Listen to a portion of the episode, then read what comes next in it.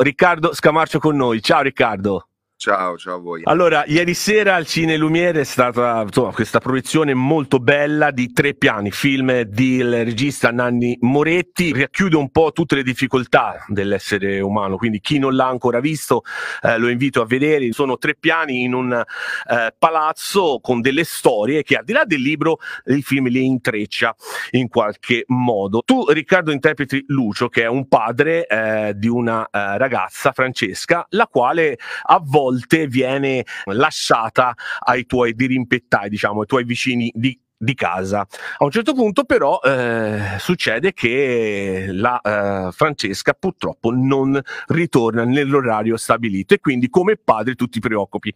Allora, è giusto questa quasi ossessione che Lucio eh, trasmette alla famiglia, ma anche alla figlia, secondo te? No, ma non è questione di essere giusto o sbagliato, è evidente che il film e il romanzo in primis e poi anche il film eh, cerca di mh, tratteggiare e scandagliare dinamiche eh, di questi personaggi che abitano in questo condominio. Eh, e queste diciamo 3-4 situazioni hanno una cosa in comune, cioè i personaggi proiettano sugli altri i propri mostri. Sì. Ed è proprio il caso del mio personaggio, di, del personaggio che interpreto nel Lucio. film di Lucio, che ho appena finito un film dove, che è uscito in Italia che si chiama L'ombra del giorno, dove interpreto un personaggio che si chiama Luciano. Luciano.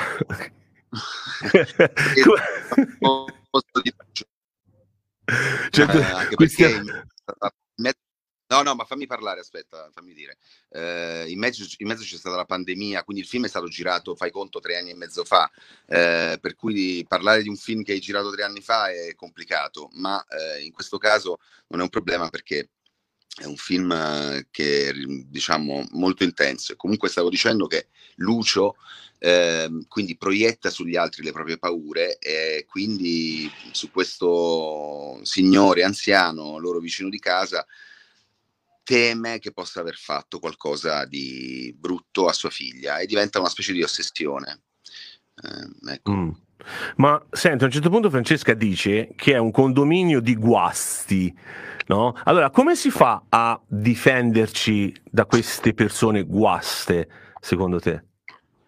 Se c'è un modo. il film è un po' una metafora anche su, diciamo, la, la società contemporanea, eh, quindi non è un film di freak, non sono dei freaks questi qui, non, cioè è un condominio che sono tutti, hanno una, una, una problematica relazionale.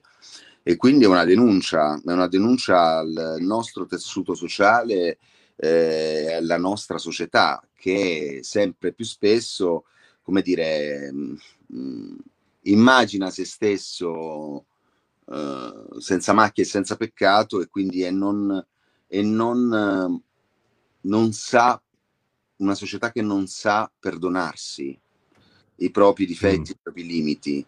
Eh, noi abbiamo avuto in Italia una grandissima storia importante di cinema, molto importante, mi riferisco a ehm, a Scola, a Pasolini, a Fellini, Risi, eh, Petri, mm, sono tutti registi, mh, mm, registi che hanno scandagliato bene e che però avevano una grandissima qualità, cioè eh, mettevano in scena dei personaggi con dei difetti gravi, macroscopici, diciamo, però li mettevano in scena con indulgenza, perdonandoli e insegnando quindi alla società di perdonare i propri limiti e accettarli. In questo film c'è anche l'idea della comunità, no? di stare in comunità. Tra l'altro qui in Gran Bretagna, a Londra, come sai, anche nei building in questi grattacieli enormi c'è molta solitudine tra il vicino e quello del piano di sopra e il piano di sotto. Quindi eh, pensa che a volte io eh, ho abitato per anni accanto a una persona e non l'ho mai vista, quindi c'è anche questo senso di solitudine in mezzo a tantissime persone. Ma cosa dovremmo imparare prima di aprirci all'altro e creare una comunità, secondo te? Questo noi italiani ce l'abbiamo abbastanza nel DNA, diciamoci pure la verità. Eh, credo dipenda da, dal fatto, eppure la, l'Italia è la repubblica più giovane d'Europa, però gli italiani sono il popolo più antico insieme a quelli alla, alla Grecia, insomma.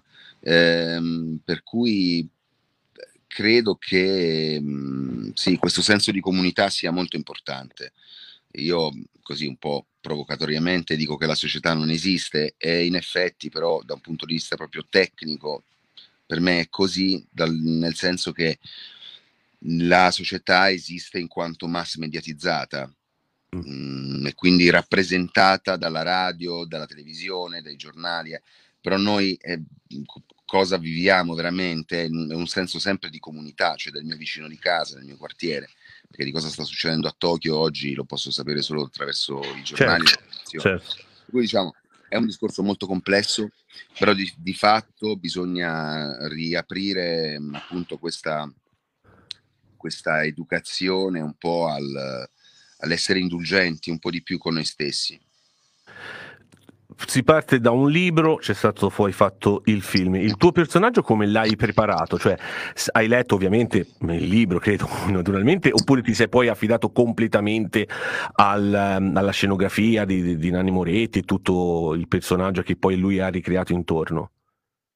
No, beh, avevo letto il romanzo a un certo punto, il copione, quindi ho, diciamo, eh, ho colto mh, sia dal romanzo che dalla sceneggiatura questo aspetto piuttosto evidente, anche se è nascosto tra, nelle dinamiche delle cose che fanno i personaggi, e in particolare il mio, ed è una cosa con la quale uh, diciamo ho empatizzato e mi era molto chiara. Eh, per cui una volta che tu stabilisci qual è lo stato psichico del personaggio, poi tutto diviene insomma di conseguenza, basta vivere quelle situazioni. Questo è un modo di lavorare, io lavoro così, nel senso poi altri attori invece magari partono da una caratterizzazione estetica e ehm, insomma io mi muovo sempre su un crinale che è psicomagico, mettiamola così, va, metafisico. Ok, guarda, c'è tra le tante domande che sono arrivate, c'è Marcella da Birmingham e ti chiede, ovviamente ti fai complimenti per eh, l'attore che sei, il film che hai fatto nella tua storia cinematografica e tutto, però ti chiede, hai mai pensato di venire un, per un periodo di, lei dice, tre anni a fare teatro puro a Londra? Ma mi avevano anche offerto mm, Vedi? al, al Royal London Theatre, mi sembra, sì. Wow. Comunque, eh, sì, sì. Beh, eh, sì, mi piacerebbe fare teatro. Il teatro io lo vivo come una forma di autopunizione. Eh, ah, perché? Eh beh, perché, perché il teatro, il teatro è, è, è atletico, è, insomma è intenso, stare in scena tutti i giorni è una cosa che richiede... Cioè, Fisico, tutto, vi ho capito, bisogna avere, eh, essere... No, tu tutti i giorni sai che c'hai questa, questa eh, spada di Damocle sulla testa, scena, capito? La tua vita diventa una parentesi della scena, cioè, tra, tra uno spettacolo e un altro, quindi devi un attimo, in questo momento ho troppe cose da fare, per cui però a un certo punto eh, insomma accetto questa, questa sfida, questa, questa, questa, sfida.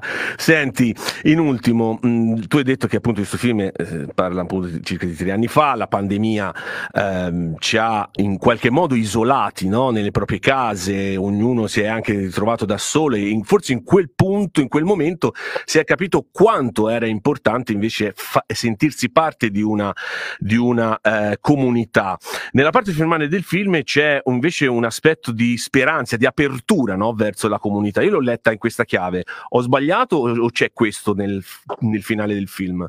Ma sì, nel finale del film, quando mh, mm, insomma tutti ballano, c'è questa voglia di così di, eh, di dire mh, mm, in fondo la vita è, è, vale la pena viverla, no? vale, vale sempre la pena, nonostante eh certo. tutto capito? E quindi ba- balliamoci su, scherziamoci su, cioè lasciamo andare un po'. Anche prenderci, insomma, non troppo eh, sul serio, ecco, dai. Serio, cioè nel senso, stiamo siamo qui, è un dono e godiamocela, ecco, è un invito. Tu vieni spesso in quel di Londra, che impressione hai della comunità, appunto si parla di comunità, della comunità italiana qui a Londra? Hai avuto modo di, eh, non dico conoscerla tutta, però insomma di assaporarne la, la presenza? Normali conosco quasi tutti, nel senso che... Dai!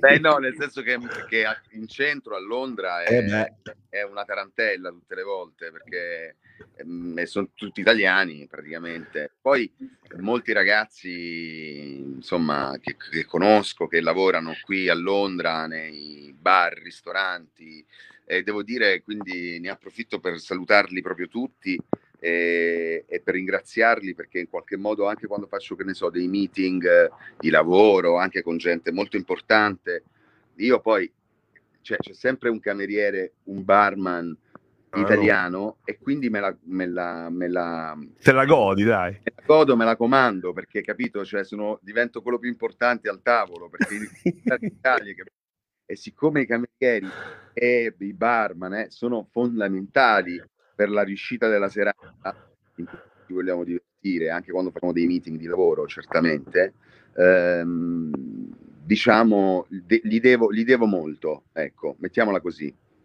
Quindi okay. li saluto tutti, i ragazzi che lavorano, che sono qui, che hanno esperienza, che imparano l'inglese, ehm, insomma, chapeau, bravi.